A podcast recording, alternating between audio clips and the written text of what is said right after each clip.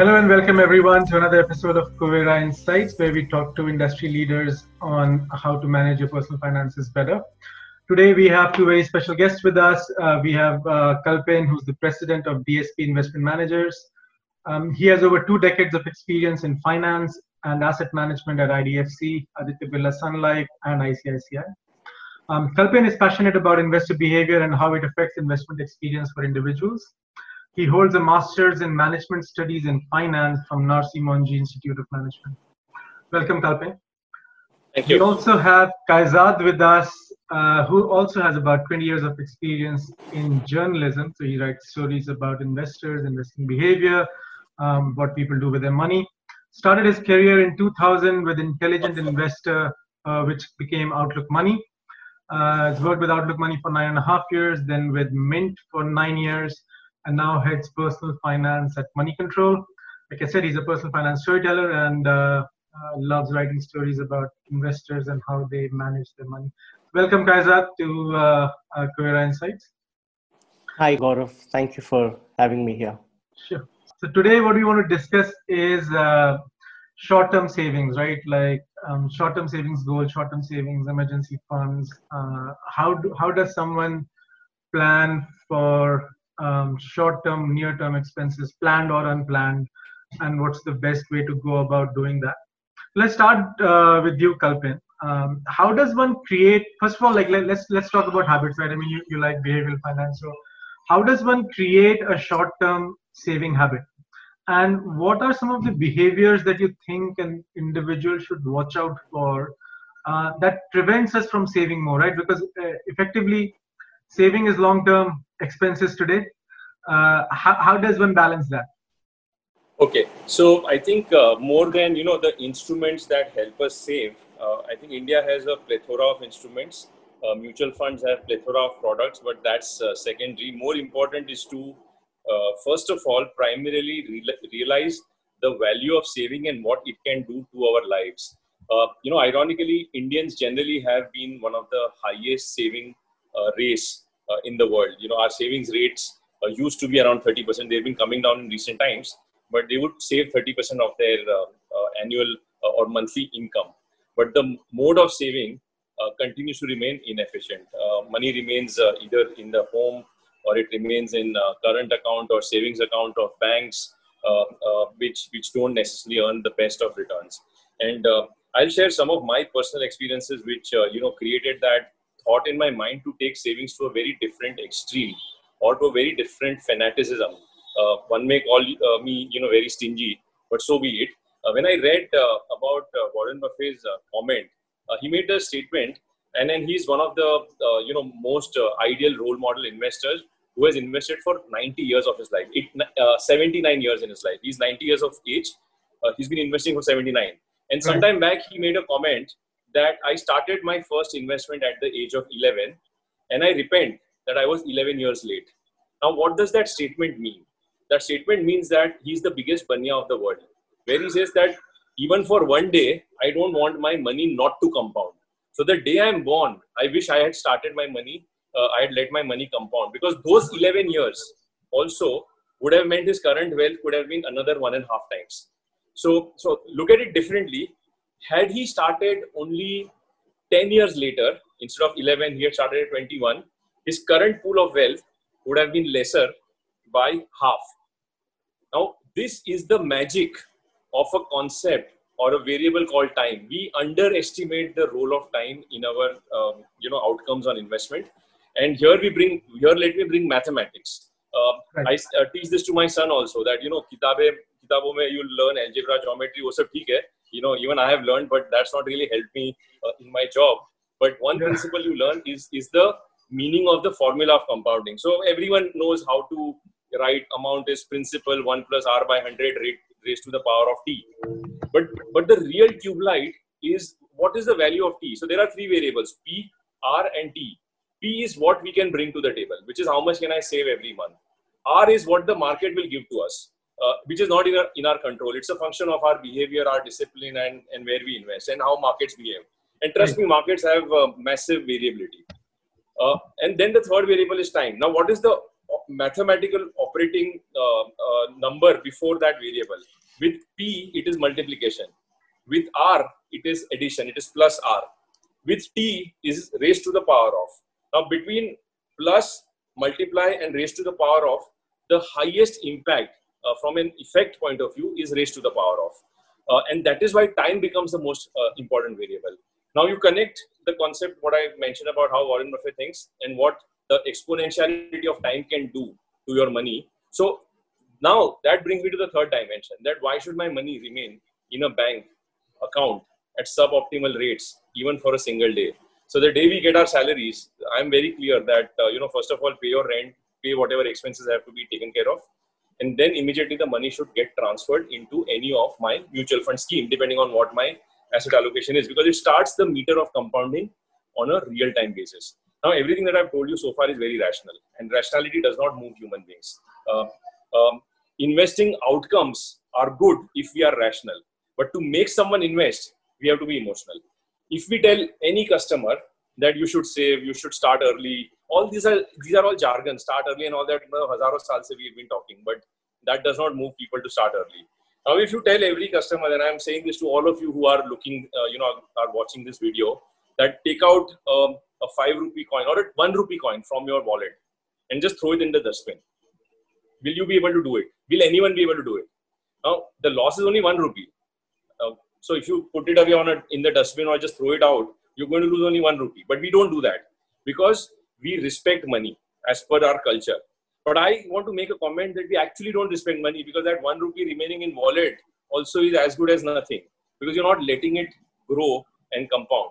And hence, I want to say that uh, you know respect even that one rupee which is lying in your pocket.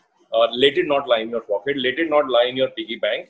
It was okay in old days when uh, savings uh, uh, knowledge is uh, knowledge was less savings instruments were not easily available. We didn't have platforms like Kuvera where I can just press two buttons and you know start saving money. Those cho- choices were not there. But today there is no reason to feel uh, that I can't start. So I think th- this is a backdrop with which I would say that savings means uh, you know giving time to your money, and the moment we give time to our money, market will give money to our money. Uh, it's a very simple equation. I think two really, really important points there. One is that um, in your compounding formula, time is the most important aspect, and I think I 100% agree. The second point, though, I, th- I think is even more profound. Uh, you know, it's uh, uh, in economics there's this concept of what is seen and what is not seen. So when you have money in your pocket, you're like, I'm not going to spend it because you can see it, you can touch it, you can feel it. So there is a sense of loss associated with it. But if you don't invest that money, that money doesn't grow at the rate at it which can grow. That is an unseen loss. Absolutely and you can't and that i think that that's a very strong point because what happens is most of our decisions are driven by what we can see. So we are naturally in some sense not the most you know uh, indians are not like you know we, we're not spending crazily on on, on random stuff uh, but I'll, uh, I'll, I'll continue this point with you know with, with Kaizad do you think that the millennial population somehow is changing though? Uh, are they also looking at savings from the same lenses or are they more focused on you know emi driven goal fulfillment? Uh, you know there, there's there's so many ways of um, um, of getting things now and here. So are they also kind of thinking about savings from the same lenses or are they more about hey let me enjoy life. You know i have uh, a long time to live and then i'll have enough time to save later yeah, so I think uh, millennials don't really, uh, you know, mirror the kind of uh, savings habits that our parents and forefathers had to sort of, you know, keep something away for a rainy day uh, you know most of them uh, in my experience and in my observation i've seen that you know they are more interested in spending because you know today uh, uh, you know that culture is there that financial freedom when you get your first salary you get to do so many things that you weren't able to do before. So the propensity to spend money the propensity to buy new stuff or plan to buy new stuff let's say 2 years 3 years 4 years down the line um, uh, is more rather than you know trying trying to save uh, today something for a rainy day you know we always tell people to start uh, an emergency corpus. It's as simple as that okay? So the uh, you know we really have to explain to them uh, the necessity of starting an emergency corpus and having an emergency corpus or having a health insurance first in your health plan before you actually think about uh, uh, you know buying planning to buy stuff or planning to even invest also. And even when it comes to investing also even if they decide the small population of millennials even if they say that okay we want to invest um, the expectations are very high from investments. Okay, you know how um, the millennials have entered the stock markets in the last three months. Okay, many new investors have also uh, entered, and they're buying directly equities. But how many of them would have had a health insurance policy in place? How many do they have an insurance, uh, you know, an emergency corpus in place? So that's the question. So yes, the pattern of savings uh, among millennials has definitely changed and um, um, sadly it's it's more about uh, consumerism first and then savings later rather than the other way around. And um, whenever we talk about savings in millennials in my observation they always say that you know our salaries are not big enough. So you know where are we going to save? We have to pay rent. So that is of course a fact. I mean of course it's a fact. I'm not saying that it's not a fact. And obviously the standard of living is very high. If you live in a city like mumbai or delhi you have to obviously pay your rent right otherwise you go two hours away and uh, spend all that time traveling and all that. So um, you know uh, uh, the uh, disposable income left to save obviously is a little less. But then you know again we try and tell them that you know it's not you know, for savings you don't need to have 20000 30000 set aside every month. You can even save it 500 a month. You can even save two 1000 a month. At least 500 so you can save uh, you 500 looks like a very small amount now but at least you know if you have a habit of saving 500 now hopefully in the next year you will get an increment. You increase that to 1000 and the year after that you increase 1500 to 2000 when you see some your money is being made when you see your money multiply that's when they get uh, uh, a little bit more encouragement to invest. But you have to make that first step. And i don't see many millennials uh, really taking that first step and trying to you know set aside some money for a rainy day but it's very very important. With even it, 500 it reminds me of uh, it reminds me of i think it was an article in the new york times or somewhere. I think that there was a follow-up story in india as well where they where they talk, talked about um, how um, there's also this whole concept of keeping up with the joneses in the younger population. So even though they don't have the money they have to pretend that they can afford the bars they can afford the drinks they can afford all the you know uh, the, the, the, latest phone and so on and so forth even mm. though it means that uh, on weekends you're home eating Maggi um, and it, it, was it was also quite quite powerful because there's, there's this social construct around uh, you know living your life today and uh, tomorrow doesn't matter and all of that kind of feeds into this whole sense of that you have to be seen as if you're uh, enjoying the life to the fullest and that means yeah. that uh, you know you're, you're, you're kind of um, spending like some of maybe yeah. your richer friends can afford to spend. So it's, so it's Gaurav, a, I'll, I'll just add one more sure. small point over here is that, um, uh, you know, while the general millennial population, I feel, can do a lot more when it comes to savings, uh, you know when they go through some tough situations like a job loss for instance many people have gone through job losses in these covid times. Yeah. um, i we did a story uh, in Moneycontrol a few months ago when jet airways uh, when it was first year one, the you know the first uh, one year after Jet Airways had folded up last year, and we got in touch with uh, quite a few people who had lost jobs in Jet Airways, and you know the kind of um, lifestyle that they were accustomed to when they when the airline was there and when the jobs were um, alive and kicking, and then suddenly the kind of uh, uh you know the financial strain that hit them, hit many of them. So uh, I mean I, I I, have spoken to uh, I spoke I spoke to a few 20 year olds, 20, 22 year olds over a, a cabin crew at Jet Airways, and surprisingly, uh, it did occur to them later that uh, you know you need to have an emergency corpus. You need to plan for these. Uh, you know the importance of savings. It really dawned upon them, and I'm glad to I was glad to report that at least some of many of them, in fact, who had spoken to. Uh, for this story, they had they said that you know they are on their way now to uh, i mean some of them have a health insurance policy so that was good to know um, many of them had also started saving a little bit more so they were sensitized to the importance of having savings in their lives but unfortunately that reality hit upon them when they went through that tough phase i mean we, we do see i mean even even on uh, you know uh, globally also and in india also like when we look at our data uh, trigger points do change your behavior Yes. Uh, people will say, I don't believe in planning goals, I don't believe in goal planning, and they, they'll have a kid and kids, education, retirement, all the goals are added. We, we, we yeah. can even like, we, we don't we don't send them, you know, congratulation messages, but we actually have, we, we can predict to a very good accuracy when someone has had a kid based on how they behave. It's, and, and I think uh, to your point, right, it's uh, some of that, uh, some of that understanding after the fact, while it's really, really important because I think it's not just that they will learn this lesson and they will go and talk to their friends about it right and and and such stories will get written about such stories will be read um, and people do learn from others experience. And I, and I do strongly believe in that uh, there's a lot of power in bringing this in the in in, uh, in, in the attention of as many people as possible. Because maybe they had to go through um, an event to realize that this is important but others can learn and say that oh you know what maybe i should do it before i go through uh, a, probably a very adverse event and then realize that hey i should i would have been better off having a uh, uh, uh an emergency corpus or something like that right? So um, i mean uh, coming coming back to, your, to the mutual fund space uh, Kalpen what are the avenues available for indians for short term savings right? And, and how do they compare? I mean how do they what are the traditional options? What are some of the newer options available? Uh, what should people keep in mind um, when they are you know saving for uh, uh, for emergencies or for short term purposes.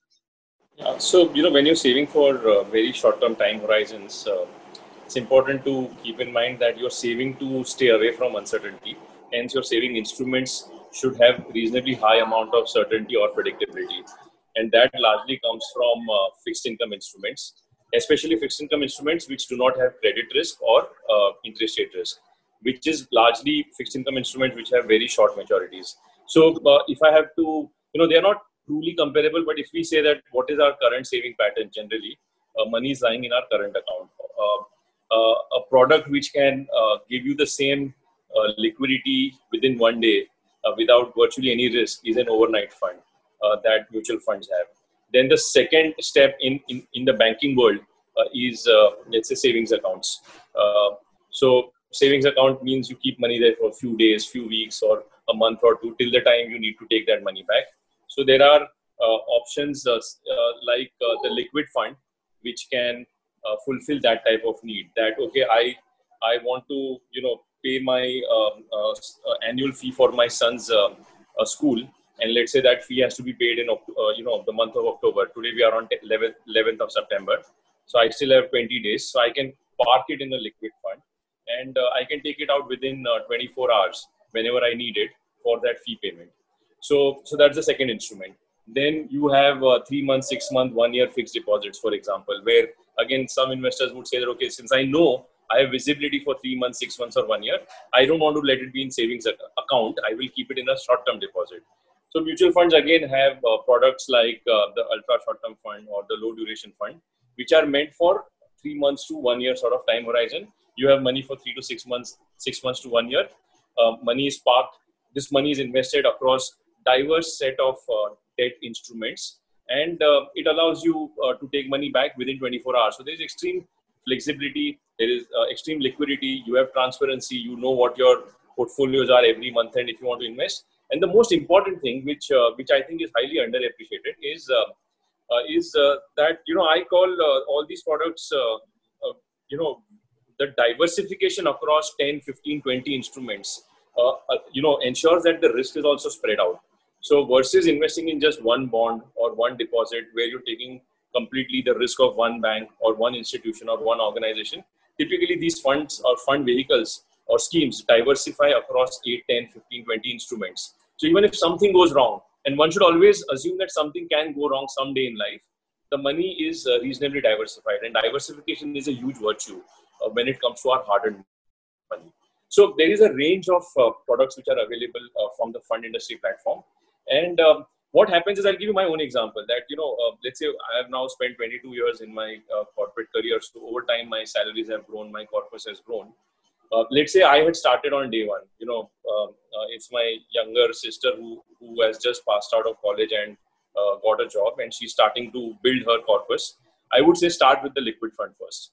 Uh, but today, in my case, because I already have an asset allocation over 20 years, I have my 40% which is always in fixed income uh, is through short-term funds. Now, short-term funds basically invest in two-year, three-year corporate bonds. So for me, the money which has been in the short-term fund for the last many, many years is actually money at tap, is money which I can take it out tomorrow also. So tomorrow, if I need money, today before the cutoff time, I have to just press a button on your app and tomorrow my account will be funded. So these are very uh, efficient, tax efficient instruments uh, which allow you to earn returns till the day your money is there with me. Um, so if your money, you initially wanted it as a three three month deposit, but you ended up keeping it for not just 90 days, but, but for 107 days. Your money earns for each of those 107 days. And uh, you, you know, you can uh, take advantage. And for some reason, if, if you end up letting this money remain for three years, uh, you take out only part of it and the other part remains for three years, it gets the it gets a huge benefit of indexation. So effective tax uh, that you pay comes down.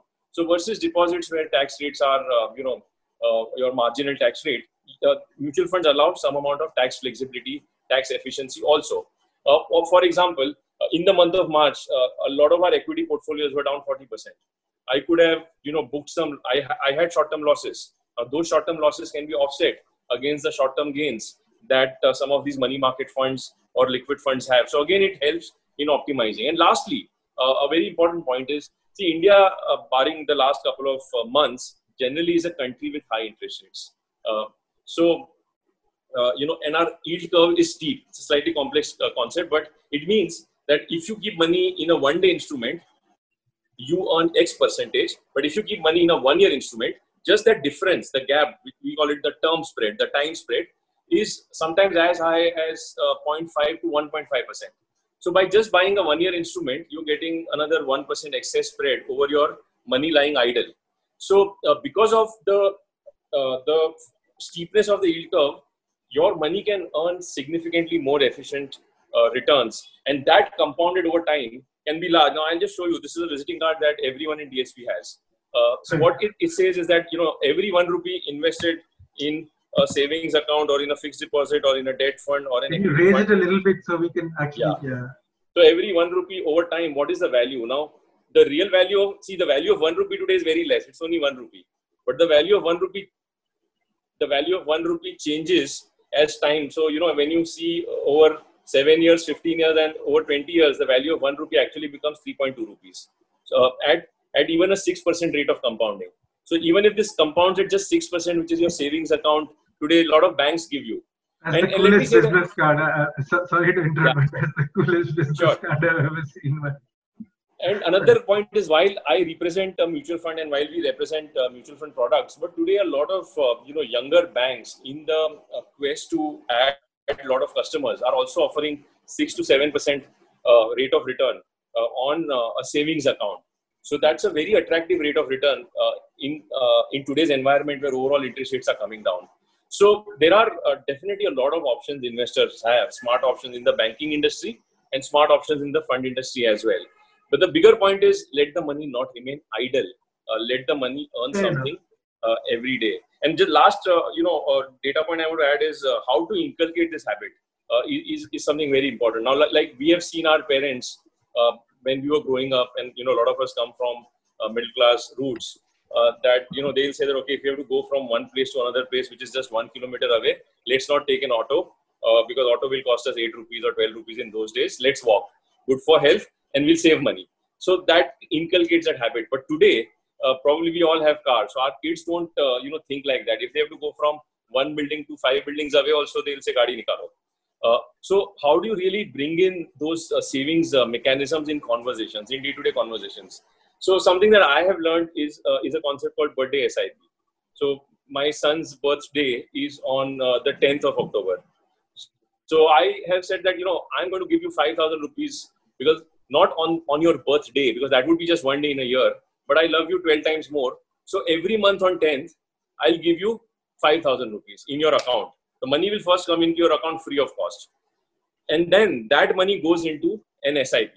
Now, that SIP can be a liquid fund, it can be an equity fund if you want to save for a longer period of time. But since the discussion is about savings, uh, that so he's been doing this birthday SIP for now three years. So first six months, nine months, it didn't matter to him because how does he care? At, at an age of nine years, he doesn't even bother about it. But over time, when you get an auto debit message showing that you have got 5,000 rupees, you have got so many units, you start you can start having these conversations to say that see your units are growing. Now, sometime around 11th of every month, he'll just come and ask me that uh, kitna units hua. So the mind has started getting wired, and uh, then and I've given him this rule that one rupee spent today is equal to two rupees 10 years down the line. 72, let's say you take the rule of 72 divided by 7% rate of return very conservatively. So debt equity combination may give you 7% in the next many years. So every 10 years, the money is going to double. So if you want to buy the sixth cricket bat, you already have five. And you're not getting time to use those five also. But you want to buy the sixth one, uh, which is going to cost you 1200 rupees. That 1200 is 1200 today, but 10 years down the line, it's going to be 2400. So keep that in mind. So I think every opportunity to sensibly uh, bring in uh, concepts of uh, you know value of money, value of time, can inculcate that habit to to you know in our young generation, so that as they grow, they are ready in the real world to respect money a lot more than what perhaps happens today. Very very very fair. I think uh, especially the, the, you know the, the, stories about how you're kind of uh, passing on the same learnings to your son that's uh, that's pretty amazing um, but but Kaizad, what are some of the risks there? I mean, you know, uh, FDs, um, different banks give three percent to seven percent on savings account. FD rates vary all over the place. Um, liquid funds, they are a much tighter group. The, the returns don't um, uh, di- uh, they, they, don't diverge a lot from one liquid fund to others. But uh, what what are some of the risks that people should be aware of? I mean, uh, this this is not free money, is it? Correct. So, um, first of all, you know, before we start talking about risks, uh, I think one thing we need to uh, keep in mind is that uh, savings, short-term savings or, or short-term goals are different from an emergency corpus. Okay, let's not mix the two. Your emergency corpus is something that needs to be there with you. It's like your six-month um, uh, living expenses or one year living expenses, uh, depending on how conservative you want to be. But uh, those should always be there with you at all times whether you have a job or you don't have a job and that should not be touched. So your first priority is to build your emergency corpus. Have that with you okay? Then you start planning for your short term goals. And short term goals to meet your short term goals you should never dip into your emergency corpus. Because emergency corpus are not meant for your short term goals so your short-term goals is another corpus that you need to build over and above your emergency corpus. So short-term goals could be anything. I mean, you want to buy a house, or you want to buy a car, or you want to have a foreign uh, holiday, or you know you're planning for foreign education for your children a couple of years down the line. If you haven't already done that, but those are your short-term goals. You should never touch your emergency corpus right? So um, having distinguished the two when you are talking about your short term goals something uh, planning let's say one and a half years or 20 months or um, 24 months or even 36 months down the line um, three things you have to keep in mind. One is obviously your risk to your capital okay? You have time is against you you don't have time on your side. When you invest in an equity fund on the other hand uh, for a goal that is 5 years or 10 years or 15 years away you have time on your side which is why you can afford to keep your money in an equity fund and just forget about it for a few years. But here time is not on your side. Time is of the essence. You have just 12 months or 20 months or 24 months uh, to go for your goal. So you cannot uh, afford to sort of take too much of risk. You can't afford to put your capital at risk okay? That is uh, a rule that is there at all points in time. And especially if you are investing in these kind of times in these markets okay? Where you know the economy is down you don't know what's going to happen you don't know when our economy is going to come back. Risk is all that more uh, profound. So you need to be all that more careful when you're selecting a short term goal if you're starting to plan right now um, for instance, uh, I, I, I would uh, be a lot conservative and say that, you know, uh, stick to bank FDs if you really don't want to take any risk. It's okay if you know uh, you're sacrificing a few um, percent point returns here and there uh, vis-a-vis let's say an ultra short-term bond fund or a low short-term bond fund but if you really can't um, if your if your goal is really not that far away um, why to unnecessarily take risk and invest in a liquid fund or even in a short-term bond fund if you really can't decipher one fund from the other as far as intricacies of portfolios are concerned you put it in a fixed deposit and forget about it at least your principal is safe so that's the other thing. The third thing, uh, I would say that um, be realistic in your short-term goals, right? Uh, because and again, time is not on your side, and because you have something coming up in the next 20 months or next 24 months or next 36 months, and I'm defining these tenures as a typical short-term goal, you can't afford to be uh, aiming too high in terms of what you want to do, in terms of your aspirations, in terms of your wish list and then expect to just set aside 5000 or 500 or 1000 rupees every month and expect to reach your goal. You have to be a little bit realistic okay so for example you can say that you know i want to buy a house in the next 3 years but do you think that by investing 5000 or 500 rupees every month you'll be able to afford even a down payment? Down payment in a metro city might involve like 20 lakhs or so. So where are you going to uh, uh, gather that kind of a money? So obviously uh, uh, risk is very important. Realistic goals are also very important. And i think you need to have a little bit of a head start if your uh, goals are you know very big. So do you have a lump sum corpus? Do you have a bonus coming in which you can really set aside uh, to give you a push? And then maybe you know you can do a recurring deposit. Or if you want to invest in a liquid fund you can you know start an sip over there. But risk is very important. Capital is very important. And so my preference would be more towards bank fds first especially if you're in the lower tax brackets. Uh, but even if you're in a higher tax bracket if you don't want to take any risk you put it aside in the bank fd and then you see you calibrate your uh, time horizon with your final goal and see if your planning is re- really realistic or not. I think the larger point that uh, uh is saying, uh, which I tend to agree with him, even though you know it may be against the mutual fund uh, segment, is that uh, you don't have the luxury of uh, uh, you know any time delay. It's like I have an exam tomorrow at twelve o'clock. I have to, like a clockwork, reach there. The degree of predictability, to a large extent, so far is higher with good quality banks uh, because you know that you know my 100 rupees will get a finite return of 3%, 4%, 5%. A mutual fund may give perhaps 5.5 also, but there could be few days where instead of 5.5, it may give 5.1 or 4.8. Uh, and if you end up being unlucky on that day when you have your exam and you don't reach on time, so that luxury is not there. So depending on the urgency of goals, one can have a mix of both. Uh, personally, I depending on my life cycle and you know my way of planning, uh, because I understand the domain very well, a liquid fund becomes my go-to choice or my first choice because I know how it works. I know the risk in it. Uh, but to a person who really doesn't understand, start first by you know at least moving money out of a low earning instrument into a better earning instrument, and then learn. And then you know talk to people like you, uh, learn on your platform what are the various options, and then gradually take the journey forward.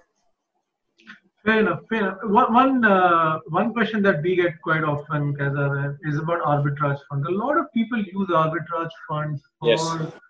parking their money on the short term. And Kazan, we can get your views on the same as yeah. well. Sure. Is that a good option? It's a brilliant option as of now, uh, provided you have money for uh, three months and above. Because uh, see, arbitrage fund uses equity instruments to deliver fixed income type of safer returns. Uh, it is nothing but the interest rate of the equity market. So, uh, uh, in a very uh, simple way, arbitrage fund is nothing but the difference between the price of the stock today and the price of its future one month later, but uh, settled today itself. So, you're not taking any open risk or any market risk.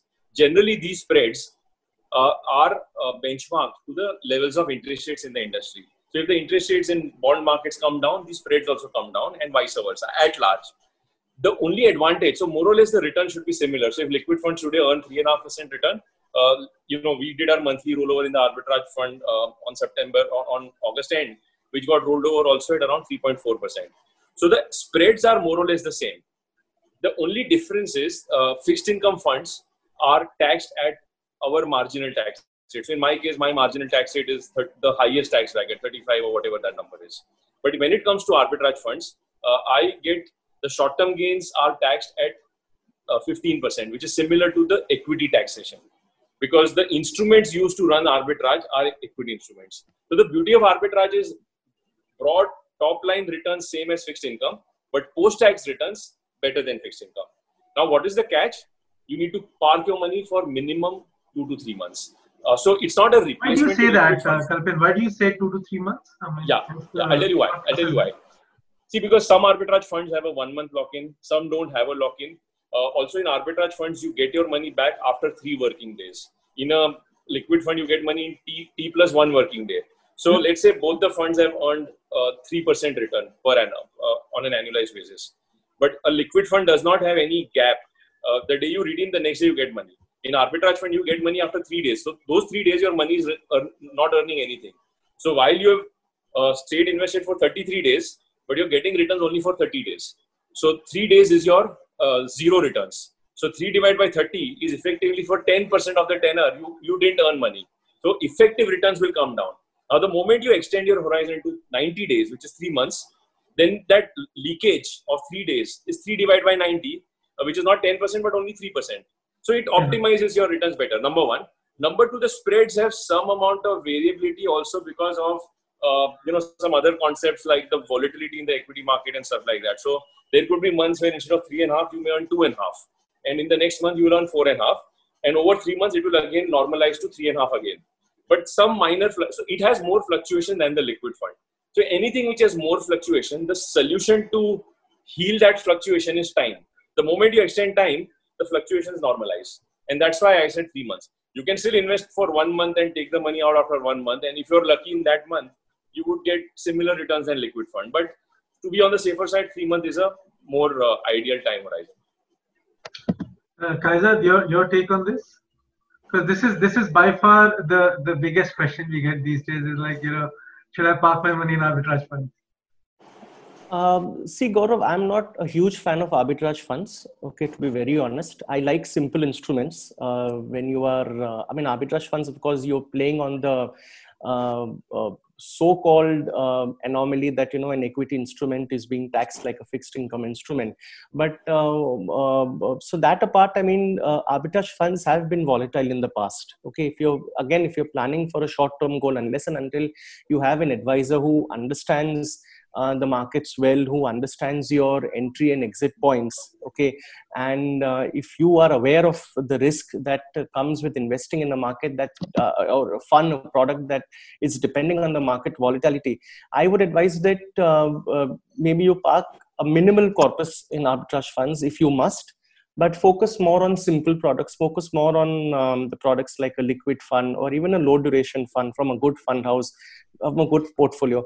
And um, a majority of it in bank fixed deposits. Again if you know your um, your goal cannot be compromised at all your time uh, horizon that you have in your mind is very very fixed. But otherwise arbitrage funds have delivered returns. I'm not saying that it has not delivered returns in the past but it has shown volatility. How, how do you I mean, how do you manage your short term uh, savings and your short like how, how do you plan it for yourself for me I, uh, I, I, I mean i've been investing in mutual funds ever since i started working because that's uh, one instrument that i uh, know quite much as compared to let's say other instruments because i've been writing on mutual funds. So i don't mind investing my money at all uh, you know in liquid funds and low duration funds. I invest in uh, these funds to plan my uh, short term goals um, i uh, used to invest in bank fixed deposits but because i understand mutual funds i'm more comfortable with mutual funds. But i know then i, I mean I, that's the risk that i'm aware of the risk that i'm taking when i invest in a fund. So i am aware of the fact that i need to just uh, i mean i can't just select a liquid fund with my eyes shut. I have to open up the portfolios understand um, you know what the fund managers are thinking is fund houses. I know some which fund houses come with a good record and which fund houses may not come with a long term good track, track record so i know how to filter my funds so i am definitely a big fan of uh, putting money in liquid funds even in low duration funds uh, interesting points for low duration funds what would you look at credit quality is very important. I think overall that churns now, right? I mean, it's a liquidation fund. Even if you're planning to keep it for six to nine months, the portfolio will be vastly different uh, or can be potentially vastly different, right? I mean, so six to nine months is again when I say short term, short term could be anything less than three years. Okay, when I know that I don't want my capital to be compromised. longer is even fine. We say it's for hmm. two years. Uh, hmm. For a for a ultra short term fund, the portfolio will be vastly different than what you bought because the papers are continuously expire, uh, not expire. The, the, the papers are uh, continuously maturing and then they have that reinvestment risk rollover. So even if the even if the portfolio changes, even if the portfolio changes, if you if you have a reading, if you have the pulse on the fund house, if you have the pulse on the fund management, okay, right. um, uh, and uh, the fund has to be of, also of a decent size because I don't want a very small size fund also. Uh, I want a significantly large size fund if I'm especially looking at debt funds. With equity funds, it's the opposite. I mean, the smaller the better because they will have room to sort of grow uh, and move in and out of equities. But for debt funds, I'm comfortable with uh, slightly larger schemes. But um, uh, I think overall, without uh, trying to sort of second guess what the fund manager is going to do, because that's the fund manager's job, you have to um, uh, give some uh, a lot of freedom to the fund manager to decide uh, you know what what securities they want to buy what is their interest rate calls. But over a period of time i think if you have a reading on the fund house if you have the uh, if the fund house's philosophy is good and has demonstrated its track record across the debt fund space not just one or two schemes here and there okay uh, more or less then i'm okay with that uh, fund house. I mean you have obviously having invested in funds for such a long time one has about 10 12 odd fund houses around which one would like to um, stick around with for one's own investments. But um, that comes around that comes with experience that comes with uh, some kind of comfort that you have built with the fund house. Obviously again you have to be aware of the fact that you can go wrong in your scheme selection also uh, depending on your markets so no matter how long you've been the the the you know in markets you have to be always open to uh, an an outsized event or an low yeah. probability event, right? I mean, FT had built a lot of comfort with a lot of people, right? And it's it's a it's just part and parcel, right? I mean, if it uh, nothing had happened, then it would have continued, right? It just so happened that a couple of credits did get hit um, in a in a in a way that uh, actually no one wanted, but but that's how I think uh, I think markets are. So um, sometimes um, that unpredictability always plays in your mind. Um, we uh, I do tend to agree that uh, doing it year in and year out builds comfort. Um, I think more than, and at least that's the way uh, we think is more than building comfort with the fund house or the fund manager. It actually builds comfort with the product itself, with how the markets function. I think people who have been in the markets longer are more forgiving of volatility than people who are in the market for Correct. a time. It's just because it may not ha- have happened to me, right? Maybe I was not in, invested in a particular fund house or in a particular scheme. But I, because I am invested, I'm hearing those stories. I'm getting sensitized to the fact that this can happen. And you have to also be a little bit open to the, uh, you know, market reality, what's going on. I mean, Templeton did not happen uh, on the day that IL&FS happened, or you know, during that time. It was it, it happened over a period of time. I mean, there were there were signs on the wall that you need to sort of be a little bit more judicious about your investments with risky assets. And a lot of investors actually had got out but a lot of investors stayed in because uh, you know some element of um, uh, complacency some element of greed or some element of ignorance or some element of other uh, whatever other reasons you continue to stay invested despite signs on the wall that you know the economy is weakening and the debt um, uh, uh, space has been crumbling all around you in different proportions, not in a big proportion, but you had heard of defaults happening all throughout 2019, um, starting from 2018 with different groups, different. So you knew what was happening. Um, so you also need to be a little bit. Um, so that comes with debt investments. I mean, uh, in a bank fixed deposit, again, you can uh, fill it, shut it, and forget it right? Uh, if it's a reasonably strong bank. But in mutual funds you have to be a little bit uh, watchful. You need to keep a track of your investments. I mean i've made money in templeton debt funds right? But uh, that was in another day and another age. But uh, i mean uh, i was see in 2008 i was trading in new york right? So i mean even with banks right? I mean uh, lehman was a very strong bank. It's sixth or seventh largest bank in the us not a joke Wall Street powerhouse. Their their head office was, was two buildings away, right? I, I used to be at Morgan Mm-hmm. Stanley there, um, and you would never think. No one would have. In Bear Stearns, okay, Bear Stearns, you know, there, there was enough chatter that okay, we, even if something happens to Bear Stearns, probably there will be no rescue. With Lehman, I think uh, till the last moment, people couldn't believe that there was actually uh, no rescue. Right? So, um, I, I, I mean, my uh, the, the larger point is right. I mean, um, there's always a first time for anything to happen. Uh, uh, to your point, I 100% agree. Uh, larger banks are stronger. They have uh, better processes. They, you know, too big to fail. A lot of other things do apply to them. But um, I, I, um, uh, some of these risks, at least in my mind, are too hard to measure. So I think I to- comfort, what you uh, said earlier, Kaizad, about comfort with an instrument is probably the strongest gut feel or something to go with. Sorry, Kapil.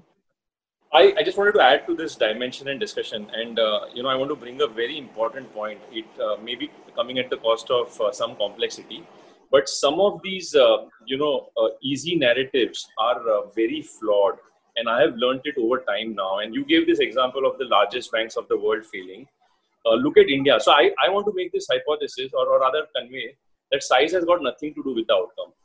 Size, whether small or big, has got nothing to do with the outcome. It is the the mindset of the operating team uh, which is running the business and their respect for risk and, and and some bit of luck as well. Sometimes you know good teams also go wrong. Uh, sometimes bad things uh, bad teams get good luck also in their favor. But look at every uh, see mutual fund is nothing but a vehicle. Uh, so uh, if a mutual fund defaults it is because the underlying is defaulting. Now where is the mutual fund investing? It is investing in bank deposits nbfc deposits or bonds or company deposits or bonds.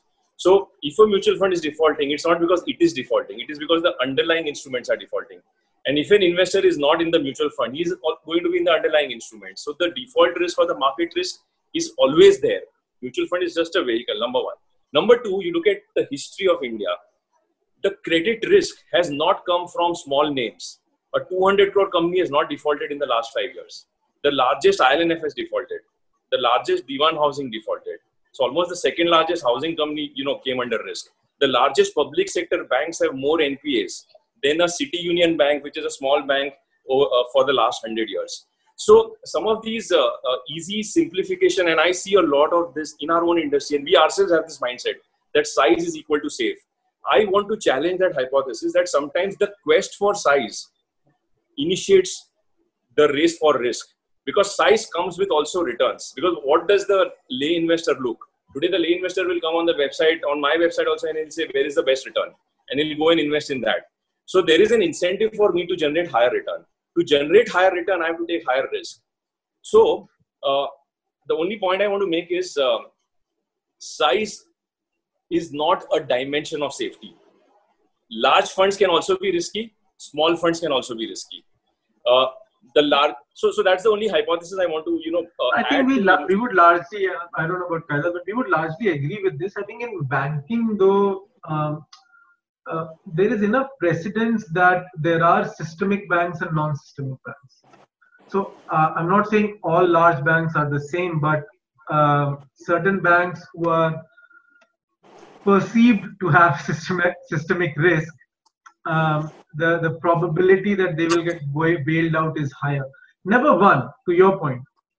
It's, it's never one, but at least it can be very reasonably said that the probability that they will be bailed out is higher versus a, um, a smaller or a mid-sized bank. And that's got nothing to do with, I think, uh, you know, it, it, it's not performance or team related or even, you know, risk reward. It's just that, um, you know, if, if, a, if a central bank thinks that, hey, you know, this bank going under is going to create a bank run on the entire system, I might as well just save it.